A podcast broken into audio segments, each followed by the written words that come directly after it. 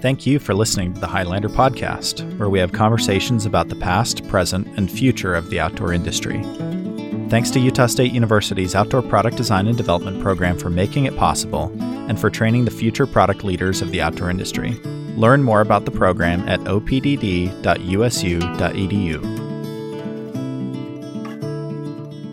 The Highlander podcast is sponsored by the Outdoor Recreation Archive, a collaboration between OPDD and USU Special Collections to preserve the history and print materials of the people, products, and brands of the outdoor industry.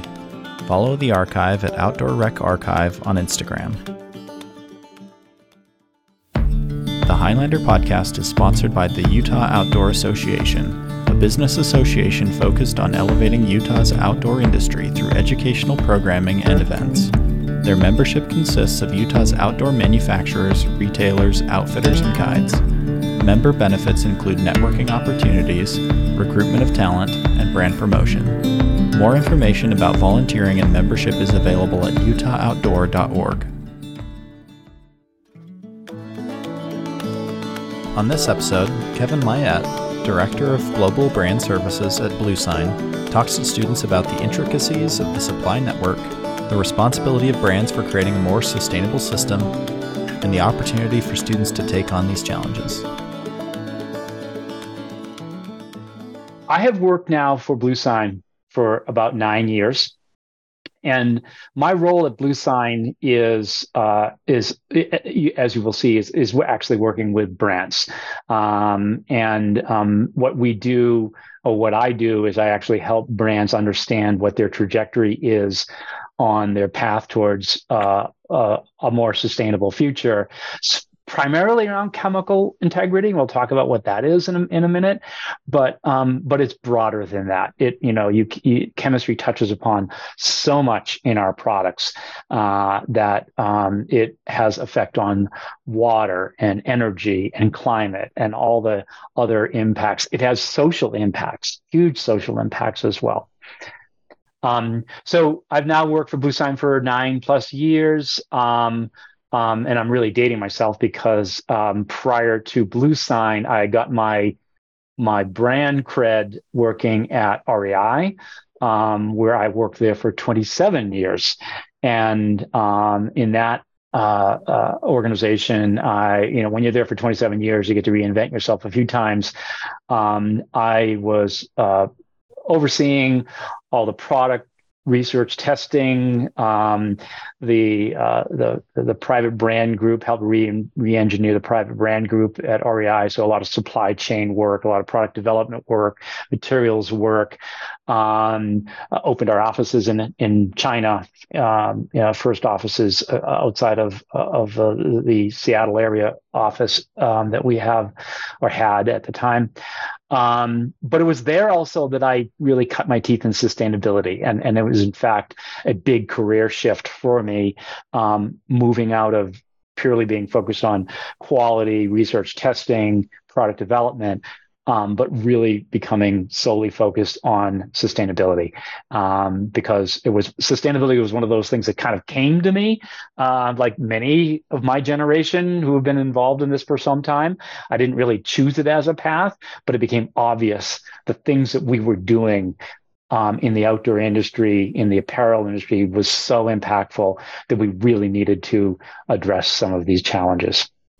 You'll also get it. I, I, love good quotes. Um, um, uh, we have a finite environment, the planet. Anyone who thinks that we can have a fi- uh, infinite growth in a finite environment is either a madman or an economist. Um, uh, here's a great picture uh, from Tim Peterson from um, uh, your beautiful state of Utah, Grand Staircase Escalante National Monument. So when we talk about the apparel industry specific or the textile industry, um, it's really important to note the growth of the industry. Um, we are on this path every 15 years, doubling the amount of production that we are creating um, uh, on, on, on a textile. On, you know, you know, on an annual basis, how much textile is that? It's 400 billion square meters of fabric in 2015. And, in, it was projection, I don't have the actual numbers that in 2021, and COVID might have affected this a little bit. It was over um, 500 billion square yards of fabric. And, and probably the most important uh, uh, point on this slide is that the, the bottom one translates into a production per capita on the globe of 17 kilos per person. And in 2030 which which um, which is greater than where we were uh, a decade earlier. Uh, so the point is not only we growing but is growing in you know uh, in the amount per person. So we're consuming a lot more. Um, just to put that in perspective because i know those are just big numbers um, think of it as enough textiles to cover the entire state of California. And they, these are kind of older numbers. So I'm in Central Oregon. We're beginning to uh, creep up into maybe you know uh, a Klamath Lake, uh, Crater Lake area, uh, uh, and and eventually we'll be up in Bend and and and and and Sisters where I live. So it's enormous amount of textiles that are being produced on an annual basis. And with that comes a lot of impact. We don't know specifically how much, um, what the actual carbon footprint is of the uh, apparel industry because the, the data, as you will see, is somewhat fuzzy on how we gather it and how we actually manage it. Um, is it 2%? Is it 6%? Is it 10%? Numbers like that have been thrown out as to what's the actual impact of the industry. Um, um, but we do know that it's significant. Um, and we do know also that it's not just about climate, it's about water and it's about chemistry. Enormous amount of chemical um, uh, uh, uh, chemistry is being made on a daily basis for uh, the apparel uh, and textile industry. Over 40,000 chem- different types of chemicals are identified by what this legislation in Europe called REACH um, has identified used just in the textile industry. And we still see to this day practices of direct discharge of dye stuff to the environment. Um, hopefully not in supply chains that you guys are going to be working in, but it still happens, and we have to continually our vigilance on on making things better. So I'm going to go through this diagram pretty quickly. There's a there's a URL if you want to if you want to download it. Some people either love it or they hate it, but it's but it's reality. And this is something that as we work on a global effort to address sustainability, it was really important that we had a common language of what exactly is this supply network because it's complex. And by the way, I don't refer to it as a supply chain because it's not a chain. Um, it's truly a network. So it ma- it's made up with consumers on one end and earth on the other. Um, and then if you take it and layer by layer, consider it. You have brands and you have retailers, and you have retailers that are brands and brands that are retailers. I worked at REI. We were both, we were primarily retailer, um, but we had our own private brand, and we sold a lot of other brands in the organization. Um, this is a stylized diagram, by the way. You'll see this is not. You can probably plug in who might be examples in this space, but size of bubble matters because there's big ones, there's small ones in this whole process. So, what we refer to as tier one is where primary finished goods manufacturing is happening. Um, and this is where stuff comes together to become the product that we love and we use throughout the outdoor industry. The other thing to rec- recognize here is that there's also a lot of subcontracting going on. All those little bubbles, um, there's a fair amount of subcontracting that's happening at tier one. Um, what we refer to as tier two is where finished materials are created. So it it may start with the weaving, the knitting, the molding, the the pelletization of of of plastics uh, um, to the dyeing, printing, coating, finishing of materials. Um, it's a really complex process. And oh, yes, there's a lot of subcontracting that goes on here as well. Tier three is where materials really take their shape.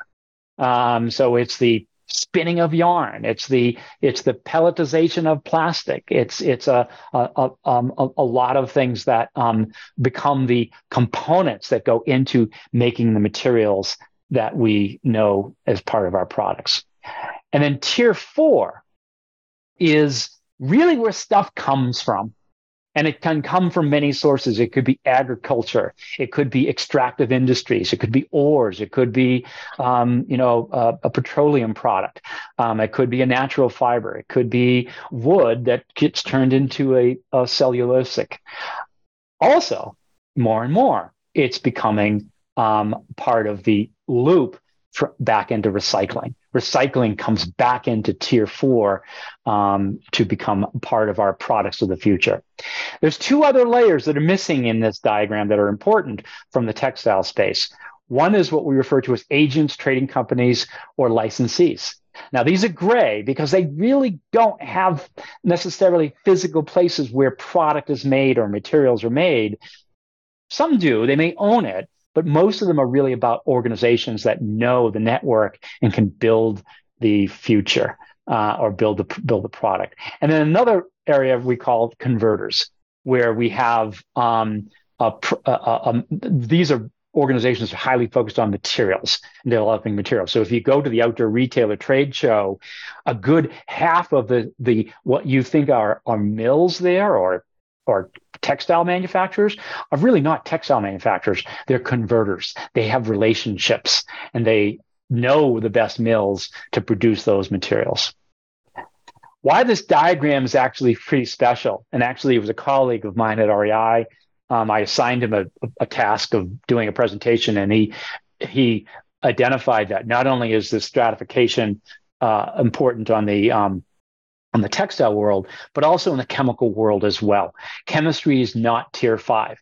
Chemistry comes into the network in tier one. If you're doing laundry for jeans and denim, um, it's where wet processing happens there. In tier two, it can come in tremendous amount of chemistry from you can just look at it dyeing printing coating lamination all of that requires chemistry to um, happen. Um, in tier three you have yarns and you may have oils that go along with that. You may have cleaners surfactants as we refer to them or uh, the the the pelletization the create the polymerization of of materials um, that go into making that um, and then tier four, there's lots of different chemicals or chemistries that are necessary there, whether it's extractive industries uses chemistry, agriculture uses a lot of chemistry, pesticides, herbicides, fertilizers, what have you. Um, and then even in recycling requires chemistry to happen. So this first layer of chemistry is what we refer to as a chemical trader or a reseller. And it might, in fact, be a big chemical company that actually makes molecules, but it might not be. It might be someone just like a material converter above. Um, they're just, they just know where chemicals, molecules can be made. Um, then the next layer down in chemicals is where formulation occurs. It's where uh, they, they, they're not making new stuff. This isn't your high school chemistry a, you know, chemical A plus chemical B, add heat and pressure, and you end up with chemical C. They're just basically blending. Uh, and this is a big part of the industry. Um, when you talk about durable water repellents, a lot of them are you know ideas that come from chemical traders or chemical converters and know where to buy molecules and they work with blenders to make those uh, chemistries um, you don't get to places where new molecules new chemicals are being made until you're three layers down into that network um, this is where true synthesis occurs where you're making new chemistry. Um, some companies span all three of those layers. Uh, some are just they're just focused on making molecules. Um, and then way, way, way upstream, um, you have the petrochemical companies. This is Exxon. This is BP. These are some companies you know, and you think of them as gas companies, but the reality is they are, they're just as much of a petrochemical um, company as they are a, a, a gasoline company. Uh, and there's many that you don't know of because their focus is just primarily around chemistry. Um, and that's where chemicals are, are actually ultimately extracted, uh, whether it be from petroleum or from from uh, agricultural sources, and turned into what we refer to as monomers that become the uh, the polymers and the chemistries that we use all through our network. So this crazy diagram with all its nodes and its things is I say, an oversimplified perspective of the network that we work in to bring products to market. And you can download a copy um, of that right there. Um, and it, I'll make this presentation available as well if if anybody wants to have it afterward. So let's talk about sustainability in the supply network. Um, and you'll see where this diagram becomes helpful because it's going to be a backdrop for a lot of things I'll talk about today. Um, what are the hotspots? What are the things that um, places where um, uh, sustainability traditionally, where you know sustainability is really made up of three components: it's environmental, social, and governance. We're not going to really talk about the governance component of this here. We're going to really talk about the environmental and social components of sustainability. So at tier one, um, it's really labor intensive. And so this can happen at various places in the world where labor can be abused, where hours work can be, be abused, low pay, discrimination, a whole host of other things are important. So really being on top of that is critical for any organization that's uh, that saying that they have sustainability uh, um, or the social side of sustainability under check. Um, there's environmental impacts there as well. I mean, not as much as you'll see in the rest of the space. There's a lot of energy. There's a lot of material waste. Um, you know, every time you cut something to cut and sew, you have wastage. And that you put a lot of time and energy and chemistry in making that happen.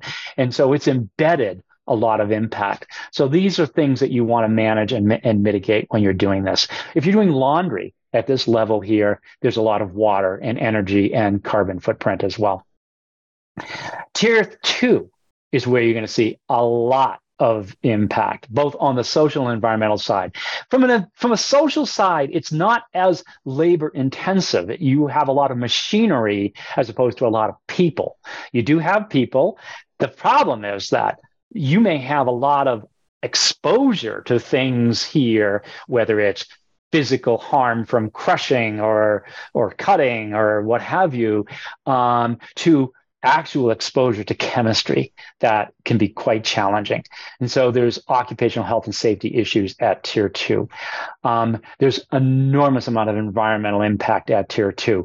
Um, the, the, most water intensive part of our entire network, um, uh, the biggest carbon footprint. You'll see that in a minute. Um, uh, and as we already said, a lot of chemical use. A lot of the chemicals you'll see are not staying here. Um, they're not going out with a bulk roll of fabric. Um, they're actually being used in this particular space.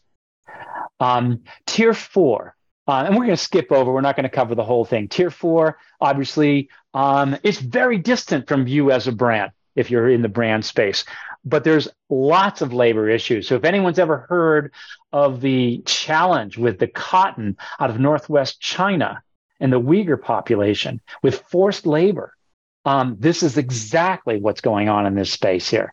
This is this is something that is quite a challenge, and it's hugely difficult for a brand to be able to see and manage that because it's so far up their network. Um, but there's also enormous environmental impact at that space as well. Um, uh, there, there can be, um, uh, you know, chemistry being applied to fields and and and the runoff from that to the actual ore extraction and you know the the issues with mining and and um, or the um, even the production of chemistry um, that um, that you have a lot of wastage and a lot of that being hazardous, and so that's a big challenge in that space when you actually talk about the chemical world, um, you know, this also, again, very far from where I operate as a brand, but can have serious occupational health and safety issues. Um, I, I, did a presentation at the OR show a number of years ago, not that long ago, and had a video of an explosion in China. I said, "Does anyone know what happened here?" And and no one really did. It's like 85 people died here. But I could actually do the math and equate it to about a third of the polyester in that building. Um, and and it was you know it, and it was because the the, the environmental health and safety, uh, occupational health and safety issues were not being managed well enough, and completely opaque to the rest of the industry. Um, and then, of course, environmental impact uh, that can happen in a space that's so far from us, and there's potentially toxic chemistry, high high water imp, imp, uh, uh, impacts, carbon footprint, and all of that. So you get a sense that there's there's a lot of things going on in that space. So I wanted to share with you. We don't know exactly what the carbon footprint of, of the outdoor industry or the apparel textile industry is, but we do know where the biggest impacts are. Um, many studies corroborate and actually show that the biggest impacts are going to happen right there in tier two. Um, energy, almost 50% of the energy use is going to happen in the making of materials. Um, you know, a, a, huge amount of, of water use. The only other big areas of water use is at, at tier four because there's agriculture involved and there's extractive industries involved there. Uh, it takes a lot of water to actually extract, do fracking and create, you know, some of those challenges. But our climate impact, again, half of the impact is going to happen right there in tier two. So you may, as a brand, not know exactly your footprint, but you should be knowing where you should be focused on how you improve it. So, what is this responsibility from an impact perspective? Um, this is something else that I hope that you download and read. It's a free download, again, at that location, but just remember roadmap to net zero, delivering science based targets in the apparel sector. A couple of things to remember here. Um, first of all, remember the apparel sector is not a huge part of the globe when we talk about our climate impact. It's it's significant, but no, but there's a lot more. I mean, if it's four percent or three percent, it's you know there's a there, there's significant, but there's a huge amount of elsewhere. So if we consider what is our role as an industry to be in check with the Paris Agreement of of keeping warming to one and a half you know, uh, of, degrees centigrade or less. What is the role of the industry? How much do we have to change? How much do we have to affect this to actually stay on this 1.5 degree pathway? So in this in this document, there's a wonderful diagram because it really tells the story.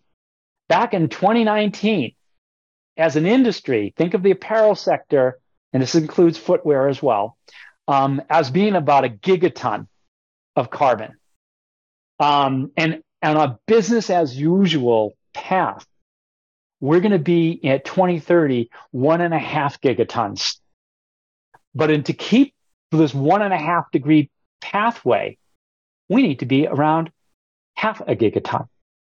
That's a, that's a 45% reduction on um, where we're going business as usual. And I don't know if lately if you looked at the calendar, but we're in 2023 right now. And honestly, we're probably close to that 2023 of 1.2 gigatons. So we're not talking about a 45% reduction anymore. That line has just gotten steeper. We're running out of time. And this 2030 number is really important because 2030 is when we have some irretrievable uh, uh, impacts that if we're not staying at this 1.5 degree, we're, we're going to overshoot 1.5 degrees at our current trajectory.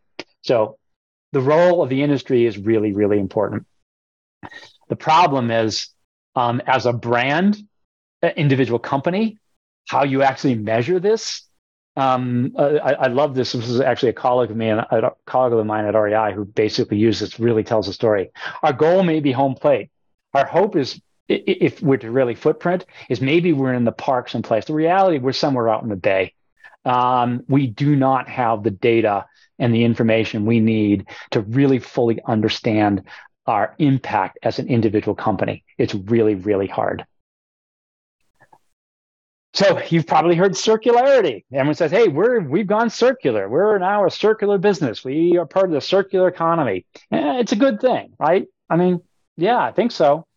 Um, there's a wonderful diagram that comes from the Ellen MacArthur Foundation. It's called the butterfly diagram. You can see why they kind of call it that. But on the right hand side, think of it, and this is very pertinent to the outdoor industry. Most of the things that we do in the outdoor industry, I mean, we do have natural fibers for sure, but a good portion of them are not. They are synthetic. And so these are the, what we refer to as the technical cycle. And so how do you keep things circular? How do you make things circular? Well, the more that you stay closer to the middle of the butterfly, the better. So maintain things, reuse things. Recycle is part of that um, of, of that circularity. However, it's not the the best thing you want to do because uh, I mean you certainly don't want to throw and trash things. You want to keep you know molecules in circulation. And so if recycling is your pathway to do that, great. Don't throw it away. But you need to do other things first. It's not the most effective way to do that. And why is that? Well, if you go back to the diagram, remember, recycling comes back into tier four. Um, most of the processes with most of their impacts happen after you get to a, a recycled feedstock again. Because remember, a good half of the climate impact is going to happen in your tier two. So you could be recycling all these wonderful and sell this story about a water bottle being recycled, how many you've kept out of the landfill, but you've only really impacted the impact at tier four, not at tier three, not at tier two, not at tier one, where most of the impact is. And then chemistry is anything but circular. Most of the chemistry comes back into the market or back into, into the product um, uh, you know, further down market. And so it's like the, it's really, really important to understand that recycling can be a positive thing by keeping things out of the landfill, but it's not the only thing. And so if your story is only how many bottles you kept out of the landfill, it's just a, a really small part of the story.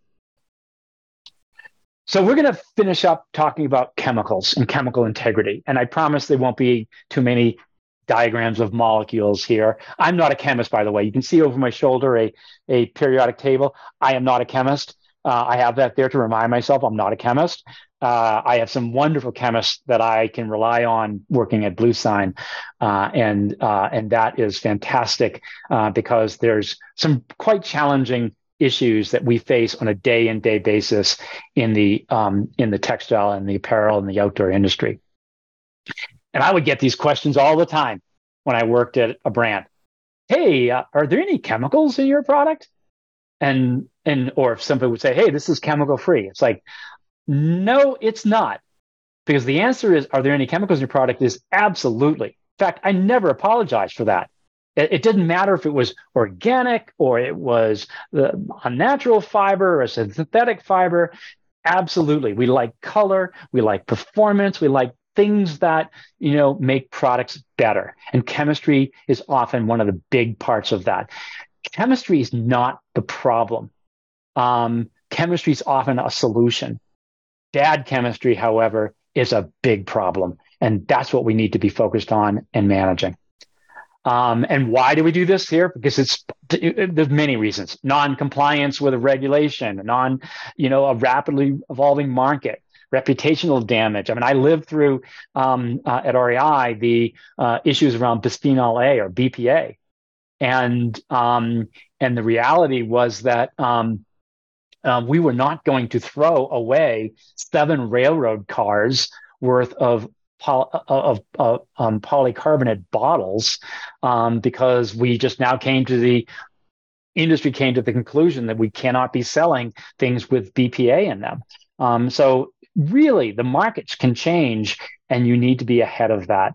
Um, um, supply chain interruption. If you're not paying attention to chem- paying attention to chemistry, um, you can have some serious interruptions into your supply network. And then more and more of, I mean, you guys are going to go work at brands most likely.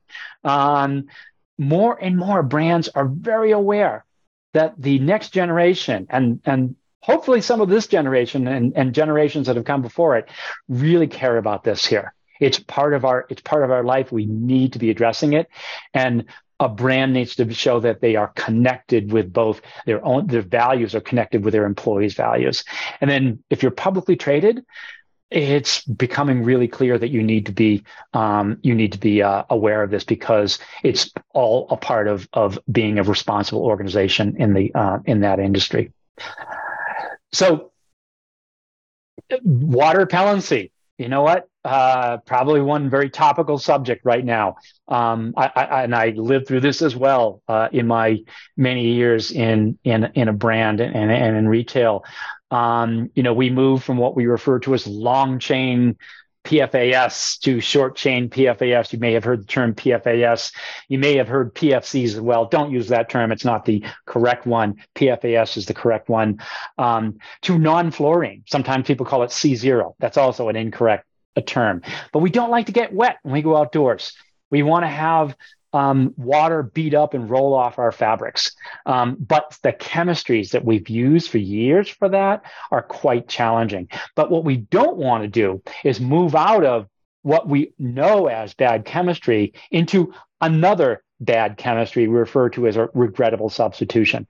So being really um, you know, clear and and and and purposeful in, in any of these choices is really important. So here's an important thing to consider, a concept to consider. So you all you all know the what the supply network is right now, and so let's take tier two, a typical textile manufacturer. Um, there's three inputs into that textile manufacturer: materials, water, and energy. And and in this particular example, we're producing a bulk roll of fabric. Um, and that's what you think about. Okay, great, produces bulk roll of fabric. Oh, by the way, chemicals is just another material. So that's why I didn't refer to it as a fourth input. Um, so chemistry is just another material. There's also a lot of other outputs that you don't think about. There's waste materials that come out of that facility. There's waste water that comes out of that the facility. There's actually a lot of emission that comes out of that facility. Because when you consider of the 100% of the chemistry that came in on that loading dock, only 10% of it is going to go out with that bulk roll of materials. So 90% of those chemicals are going to go someplace else. Sometimes they're recycled, but not often. It's usually chemistry is take, use, dump. It's why it's not circular at all. And we talked about that a few a few minutes ago.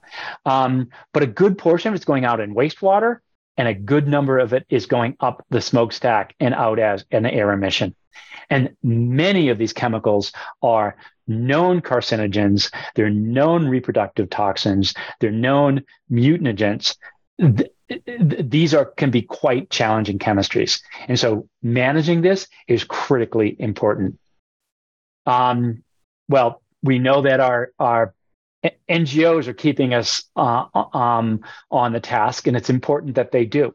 Whether it's Greenpeace or IPE or a whole host of others that have, I mean, there's been a lot been said about PFAS of late, and that's really, really important. Um, from a regulatory perspective, brands, I mean, I'm constantly coaching brands right now on how they're going to deal with the fact that PFAS is going away.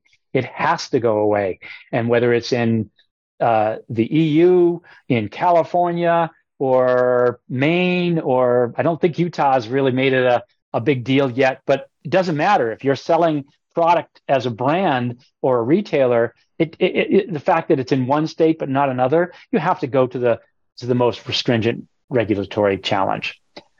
Um, and then there's the happy consumer, because the happy consumer thinks that you as a brand, you're on it. You're paying attention to this stuff here. And you saw how complicated that network is. And the reality is, as a brand, you're you're you're scrambling. You're struggling to to, to actually do it. 27 years working in a brand, thinking I was controlling it.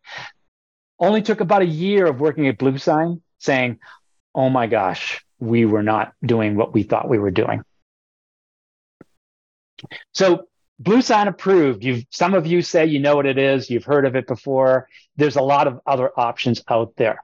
Um, what I want to do is kind of finish up saying what's what's special about the fact that something is a Blue Sign approved. It could be a blue sign approved material, or it could be a blue sign approved chemistry, or it could be even a blue sign product. Uh, and more and more of those are coming onto the marketplace. Well, Blue Sign started as a project back in um, uh, uh, the 90s.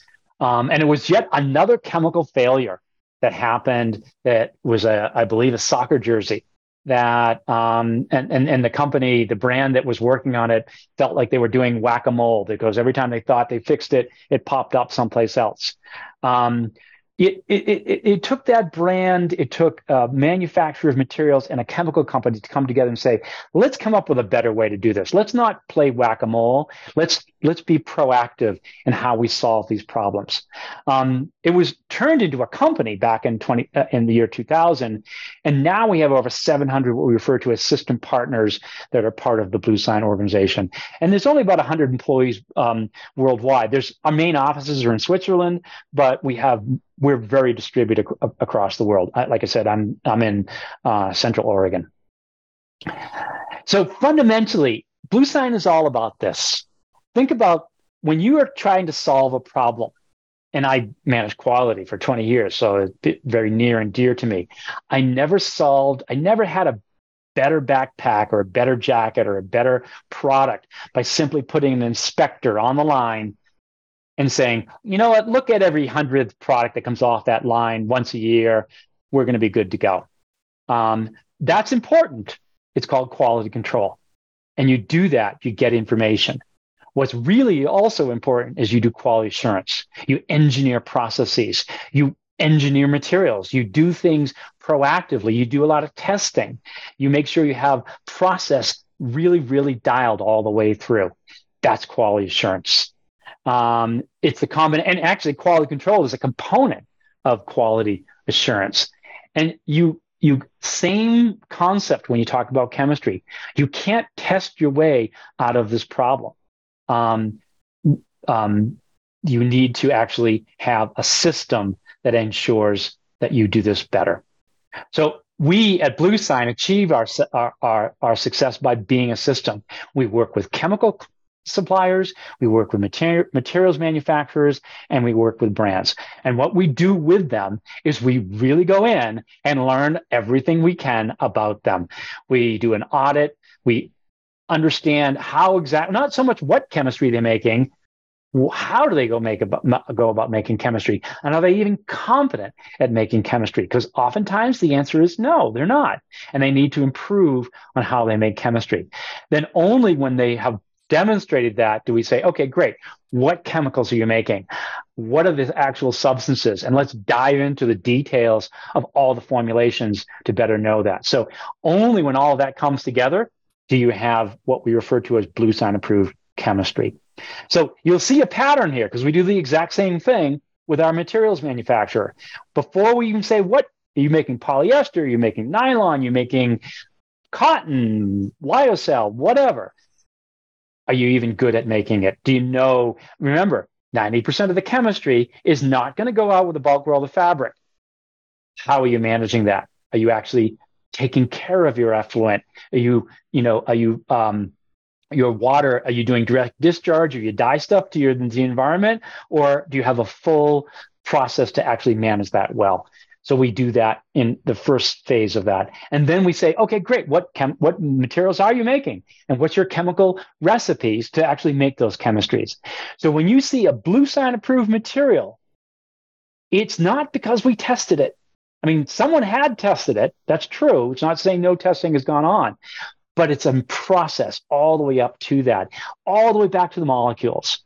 So it is incredibly robust um, to actually ensure that that integrity is in that particular product. And the last bit, and this is the area that I get to do, I work to work with brands. I assess brands, and I have assessed brands all over the world on how they actually manage chemical integrity. Um, and um, and oftentimes there's some big gaps between where they are and where they need to be. Uh, and I help them understand those gaps and then prioritize those gaps, the addressing those gaps, and then closing those gaps. And then we work with them on product development, supply chain analysis, really working with them to better understand how they actually do a better job of managing their risk in chemistry across the entire network. So this is it. This is the Blue Sign system in a nutshell, one picture. So when you see it and you see, hear about it, there's nothing else on the planet or any other space that comes close to this. So that entire view of the ocean of options, blue sign is the one that really, really matters. So think of it as actually the entire system of the places where chemistry is made, where chemistry is applied, and brands that are making the choices around function and finish and all that that drives the chemistry that goes into product. Um, these are some of the chemical companies we work with, and you may have heard of some of them, but most of them might be not household names to you. These are some of the material manufacturers we work with. A lot more that are household names, whether it's Primaloft or Polartec or Schoeller or Sympatex or WL Gore. A lot of companies that are respected in this space are part of the Blue Sign system. This is just a subset of the um, the the uh, uh, manufacturers that are part of our system. But I'm sure you know a lot of these because these are the brands. And this is the, I love the slide because these are the these are the guys I get to work with on a daily basis and and and um, really help them understand where they are, where their gaps are, and then really work to help them close them. And some organizations are relatively early in their journey, and some are really advanced in their journey. And with what we do with them can be very, very different. But it's really about helping them be excellent. So, true wisdom comes from each of us when we realize how little we understand about life, ourselves, and the world around us. This couldn't be more true about sustainability and our supply networks and all of the things that go on there. We have to really, you know, it's funny, most of the brands who are best at this here are also the most self deprecating because they realize how much they do not know. And, and it's really, really hard to manage. So I want to finish up with just one thing here, and then we can take any questions you may have. Um, this concept, concept of PFAS uh, or DWR, because it's a really hot button issue right now. I did a presentation at OR a couple of years ago. Um, um, I did five myths. This is myth number three. Eliminating PFAS and DWR isn't an urgent issue for me right now you may say, seriously, brands are actually some brands. Yeah, there's some brands who are still not on top of what's going on here. Um, and it is urgent and it is difficult. And if you and if you're still talking about it right now, you're already behind.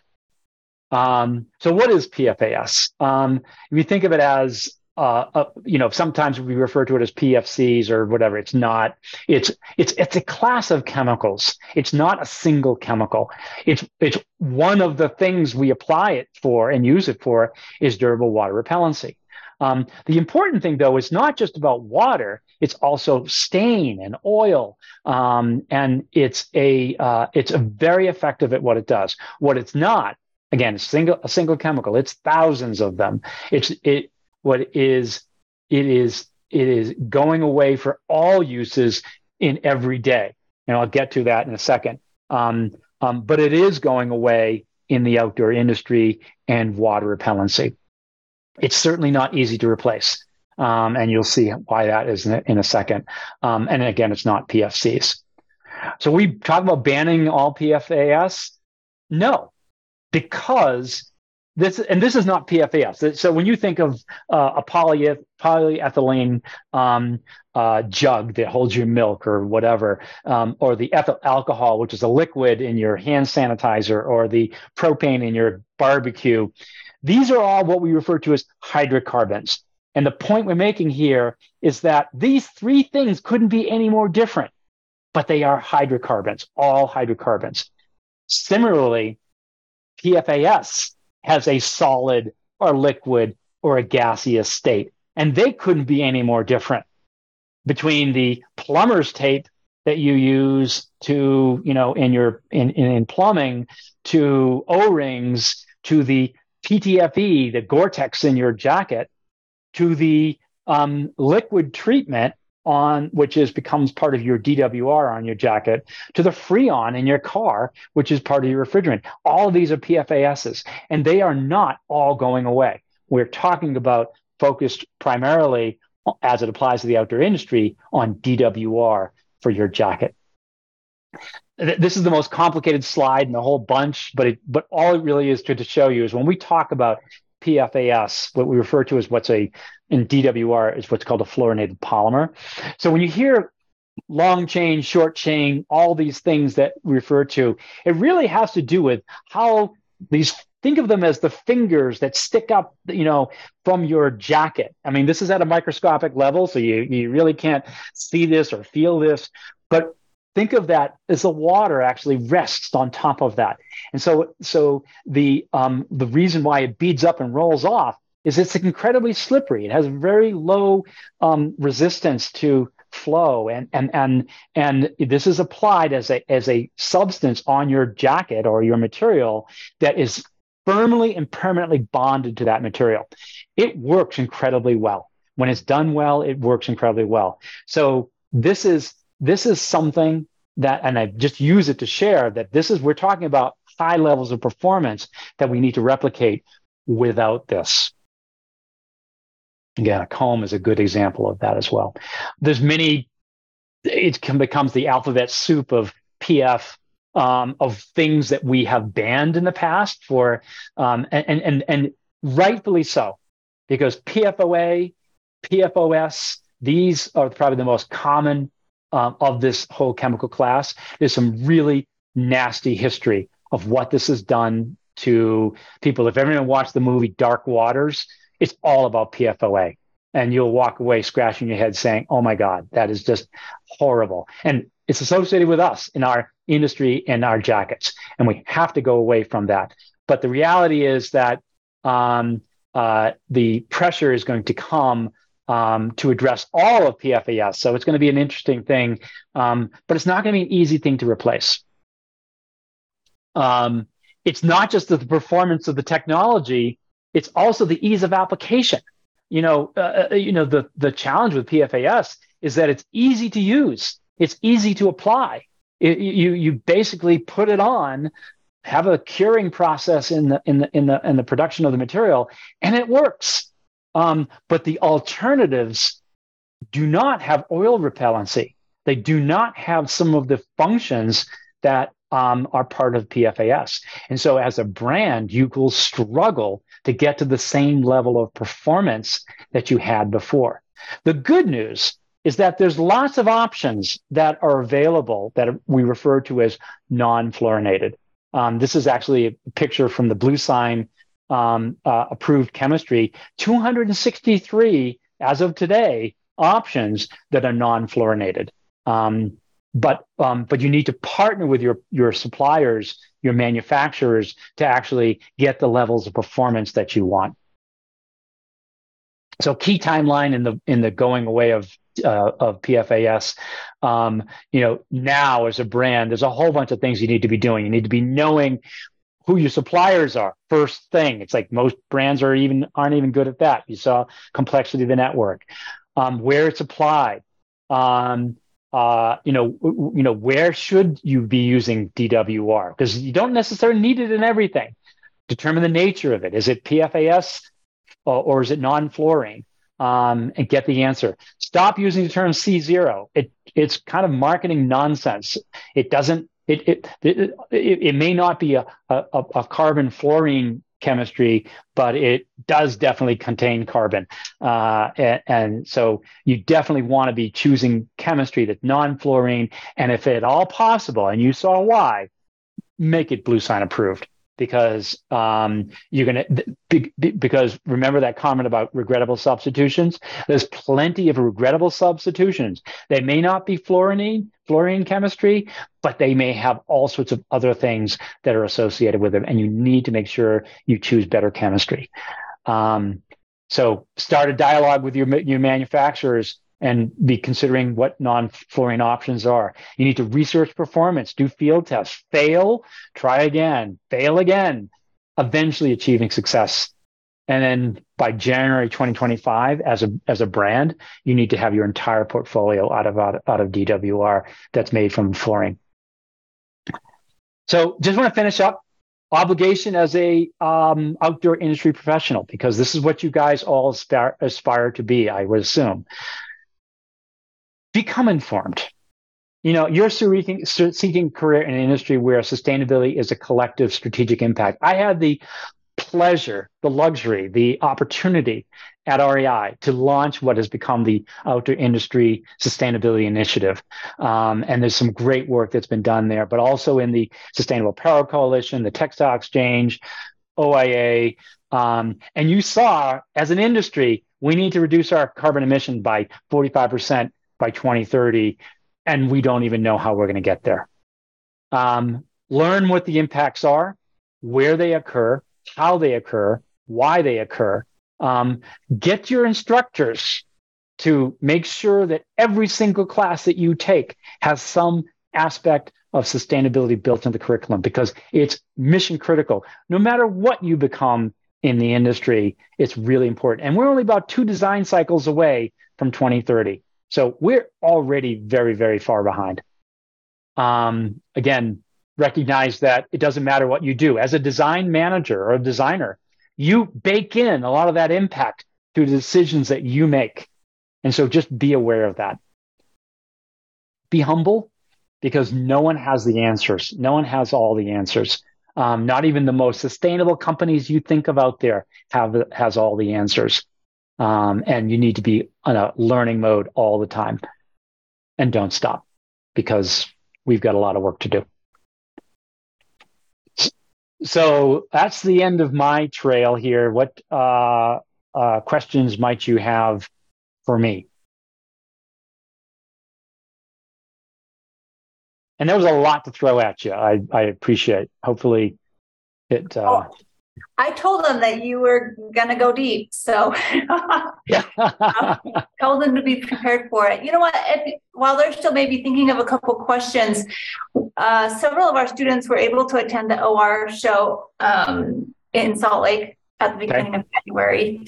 Yep. And, you know, in my textile science class, I've talked about PFASs to my students, but when I went to the OR show and talked to brands, everyone that I talked to was using, oh, we're trying to get to C0 right now. We're only on C6.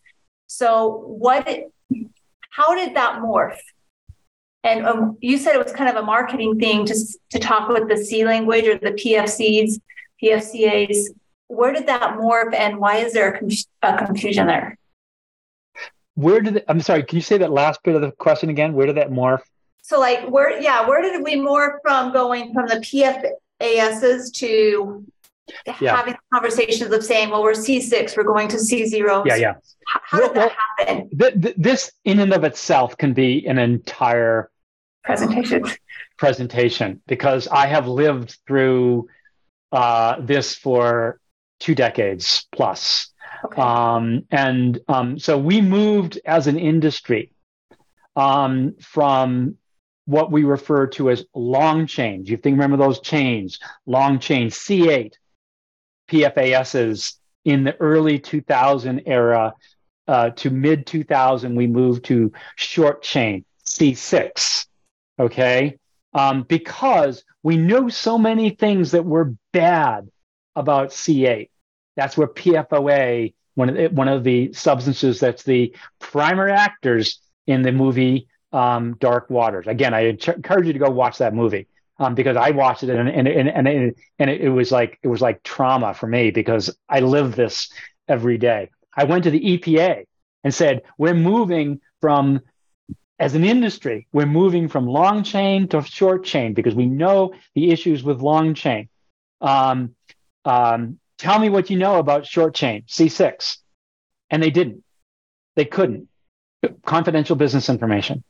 Uh, and, I, and it was frustrating because I knew in the moving in the entire industry, it was, it was a challenge. So there's a lot that's known about PFASs and all the different um, substances. And oh, by the way, a lot of these problematic PFASs are not the intended substance. It's not the thing that you think of as your DWR. It's the byproduct mm-hmm. in the production of that product. And so when, you know, back to high school chemistry, you never have a full 100% reaction. You have byproducts and impurities that are part of it.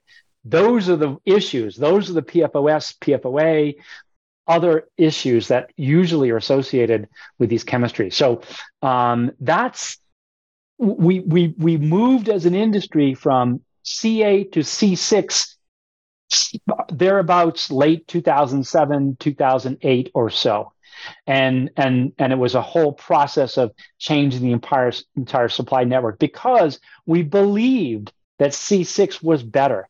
We were, but what what would it ended up being was a regrettable substitution. We didn't. We just knew how bad C8 was, but we didn't know how challenging C6 and all the associated issues with that was. So what happened? And we've always had a challenge to move out of all fluorinated. The problem is that when you move out of a fluorinated chemistry into a non fluorinated chemistry, you give up performance. Mm-hmm. And so there's no impetus until there's strong uh, uh, um, uh, uh, uh, NGO pressure. And probably the, the, the, the, the nail in the coffin over the past couple of years has been regulatory. And so regulations are going to force everybody out of PFAS. And so we've kicked the can down the road as an industry for the longest time because no one wants to give up performance. Think if your, your job was marketing, saying, hey, you know what? It's um it's uh, you really didn't need that high level of performance that we were advertising that you needed to for your jacket that you just go to the go to the market with. I mean, you may need it, you may need it in very specific environments where that high level of performance actually becomes, or lack thereof, becomes a safety issue for you. Um, so I don't know if I'm answering your question, but it's been a it's been a long progression that we've resisted the change because the fact is that, or as my friend used to be at at DuPont used to tell me, he goes, periodic table's not getting any bigger. And this carbon fluorine relationship is it's why they call them the forever chemical. Once they're together, they never come apart. And if it's associated with a very toxic chemical, toxic byproduct, then you've got a real problem. No, that makes sense. Thanks for some more clarification on that. There's another question from Ben in the chat. He says, What is the current leading PFAS free, so the non fluorine um, DWR treatment on the market? Um, that's a hard question to answer, and I'm not, and I'm not just hedging here, because um, in the past, when you use PFAS or use long chain or short chain PFASs, you didn't have to do a lot to prepare the material. Hmm. You could actually pretty much use the material. You do normal scouring, normal fabric preparation, and then you coated it, run it through the stenter, and you were good to go. But with the non fluorinated options now, it really depends on the weave of the material. So, so there's even there's 238 blue sign approved options. Some of them might be better for a specific material than others. And so this is where it really is incumbent upon the brand and the designer and the manufacturer of the materials themselves as well, really important, to do the experimentation. So one's not necessarily better than the other, um, but it might be better for a specific purpose. It might be better for a specific fiber. It might be better for a specific um, weave or or uh, preparation. So there, uh, you know, there are some really respectable companies, and and we could go back to uh, you know the slide with all the chemical company, the Huntsmans, the the uh, CHT, um, the um, uh, um, the, um, uh, the the Chemours um, are making good non-fluorinated. I don't use the term C zero. It's again an incorrect term. Um, non-fluorinated, non-PFAS um, DWRs. Stick with companies that you know. Stick with companies. And honestly, this is one I don't I don't always say this, but but but, but with a brand, I say if there's one area I'm going to tell you, don't use anything else but a blue Bluesign approved, it's DWR. Just because you do not want a regrettable substitution. All right, there's another question here. How do you feel about the legalize Gore-Tex movement? How do I feel about the what again? The legalized Gore-Tex movement. Legalized Gore-Tex movement. Ben, you might have to jump on and explain that one. Yeah, what, what, what do you mean by that? I mean, well, Gore-Tex, Gore-Tex is a PFAS. So the Gore-Tex is what's called PTFE. So it's another one of those PFs uh, or, or, or, or, or P. It, it is a it is under the umbrella of PT uh, of, of PFAS. Um, in fact, it's really called ePTFE. It's expanded PTFE, um, which gives it its breathability. Um, so, in the state of California, uh, and and and other places where PFAS is going to be regulated out for textiles and apparel, PTFE will no longer be available. So, uh, so Gore-Tex being a primary supplier of a membrane, a PTFE, a PFAS membrane, is very much at the task of um, coming up with an alternative.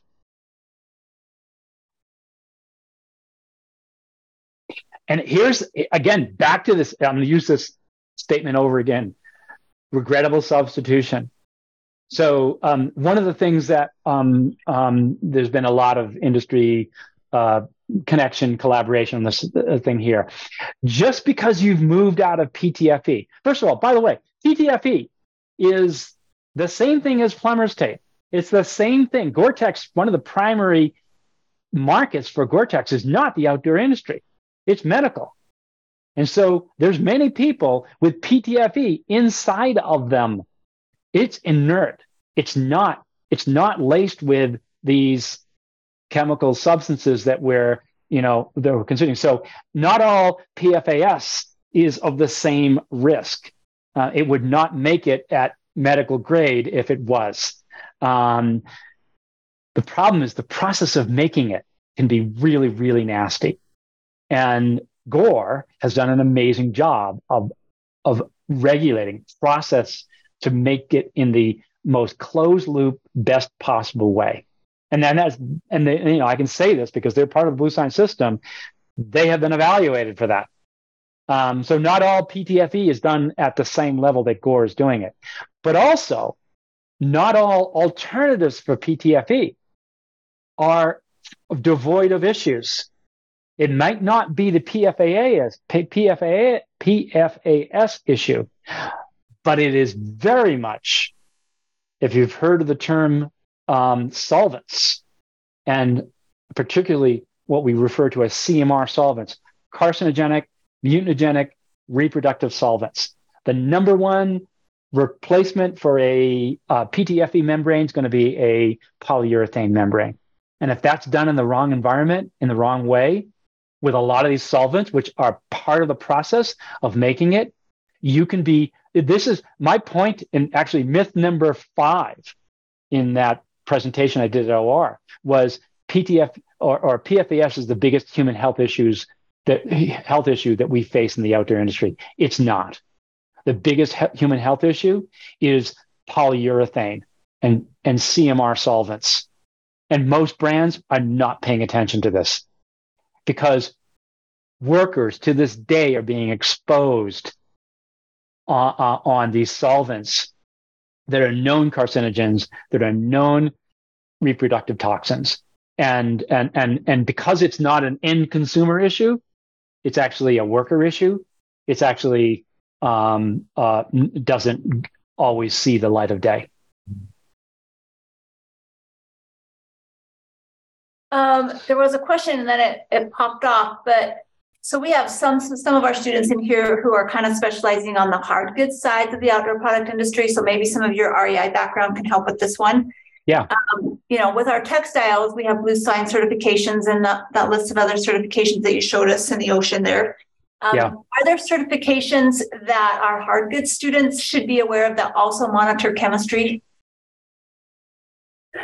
Yeah, um, it's a great question. Um, so um, it, it's true that BlueSign is highly focused on textiles. However, the system works for any material, any uh, supply chain. Uh, it's really about input stream management, as we refer to it. Um, so um, we actually do certify a lot of hard good products, but usually in support of um, textiles. So zippers, YKK, uh, you know, um, buckles, the plastics, the, the the resins, all the things that go in there uh, require pigments and things that go into there. So there are some places where bluesign is actually applicable in the hard goods space as well. Um, aside from that, it's a great question because there isn't an equivalent. You know, people have told us, many of our brands have said, we need you in tent poles. We need you in pick a category. Um, and um, there isn't an equivalent to bluesign. Um, we could do it. The challenge is that textiles is a target rich environment. And um, and and we have our hands full doing just uh, the areas that we are focused on. Um, I, I, I, will say that one of our good partners is Burton, uh, Burton Snowboards. They wanted they wanted us to certify a snowboard, um, and we did a project with them to actually work in their snowboard factories. So the process is still the same. What I will say is probably may not a certification, but some of the emerging um, how do you oversee environmental health and safety um, in facilities? Because a lot of the, for example, in the metal treatment space, um, we're not talking about elimination of toxic chemistry because for metal treatment, um, for whether it be anodization or plating or a whole bunch of things there, you use toxic chemistry. It's part of the process. You know, it's it's it, is it a question of getting better cyanide? Um, what really matters is um, environmental health and safety at the facilities because even though cyanide was used in that metal treatment, it's not an issue for the end consumer. It's an issue for the worker. And so what you look for is how do you manage the work environments and ensure that those are done in the best possible way. Excellent. Okay, I think we have two questions, and that's probably all the time we'll have. Um, one of these says, okay, something that comes to mind with PFASs versus non PFASs is the durability. I've used a hand me down jacket or Gore Tex jacket from the mid 2000s quite frequently for the past five years, and it's held up extremely well, mm-hmm. both structural integrity and waterproofing. Do non PFASs materials have a similar durability and lifespan? If not, how do you weigh the pros and cons of a more chemically intensive but outlasting material versus a less chemically intensive but shorter lifespan? This is a perfect question. So thank you for this one because this is this is the conundrum that we face in this particular space and it's one that maybe regulators are not paying attention to. So W. L. Gore argued for years because they had done life cycle assessment, LCA, a lot of LCA work. And they proved with unequivocally that using a fluorinated DWR is going to reduce the footprint of a jacket or a product because it, it, it lengthens the durability, the lifespan of that jacket. And, and if you take all impacts into consideration, the water impact, the energy impact, the carbon impact, and the chemical impact, that and you and you come up with a perspective that says what's truly the right thing to do here. Sometimes it's use the more intense chemicals because it prolongs the life of the product and you actually have a lower overall impact. It's part of the challenge that we face as an industry coming up with a common tool. If you've been familiar with what we refer to as the Higg index, is it tries to do that, is it tries to balance all the different impacts. The problem with, with, with regulatory is that the, it's, it's very emotional. And it's like, okay, this is a forever chemical. And it's true. There's some real nasty things associated with PFASs. However, they also if you if we eliminated pfas tomorrow you can throw out your phone you're never going to fly you're not going to drive you're not going to do a whole bunch of other things and so i'm not arguing that it's a great chemistry and we need to keep it but the reality is that it's way more complicated than we make it seem Oh, thank you. Yeah, that gives us lots of other things to consider. And then the last question um, in working with brands and designers, what are some of the questions you ask that we could ask ourselves or address as future designers entering the industry? You know, many people ask me, what's the, you know, Kevin, we're going to, we're adding a sustainability function in our organization and our brand. Great. What, what, what should we do? What, what's our, what's our, what's our, um, uh, what, what is the, what's the, the role that I need to add? And it's really, it's an easy answer for me. Um, supply chain analyst. And they say, no, no, no, we're doing a sustainability person. We want to have a sustainability function. I say supply chain analyst. Um, the myth number one that I shared at the OR show was that you know your supply chain. Um, and the, the, the, the, the thing that I would be asking or working with brands, because many say that, you know, again, back to the, how many water bottles have I kept out of the landfill? You know, this whole kind of pushback against greenwashing. Um, this is a complicated topic, a complicated subject. And you cannot move to the, the, the high level performance if you don't set the right foundation. And so be working with brands. And, and, and this is the thing that I do with brands all the time. Most of the stuff I do with brands is really about foundational stuff. Know your supply chain, know your materials, know this, know that, know that you know, because we don't get to the more complicated things until you've set that right foundation. So I would, is it, if I was asking brands, it's really, um, it's how do you prioritize and make this not just simply for the marketing effort of being more sustainable, but truly that you really understand it and you've built a foundation from which you can be able to do this. Because you know, whether I've I've scared you or turned you off by the saying that, saying that we are so far behind. We are we do we have so many things we need to do. When you you're being become a part of an industry that we, we said we were going to be as an industry climate positive by 2030. No, no. I mean, does it mean that we shouldn't be trying? Pulling out everything we can do to make it happen? No, we should be, but we've got so much work to do.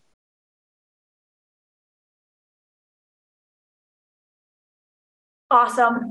Thank you so much, Kevin, for the knowledge that you've shared with us. Your whole career, your experience, everything was just so awesome. I love that you um, brought up um, the PFASs because that is a big, big, huge hot topic, big talking point around the industry right now. And uh, thanks for your time. This was fantastic. This was awesome.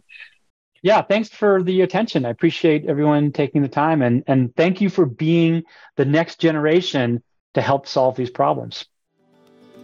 Thanks for listening to the Highlander podcast. For more conversations with outdoor leaders, subscribe wherever you listen to podcasts, watch episodes on the Outdoor Product Design and Development YouTube channel, or on opdd.usu.edu slash podcast. Follow along on Instagram at USU Outdoor Product and let us know how you're enjoying the show.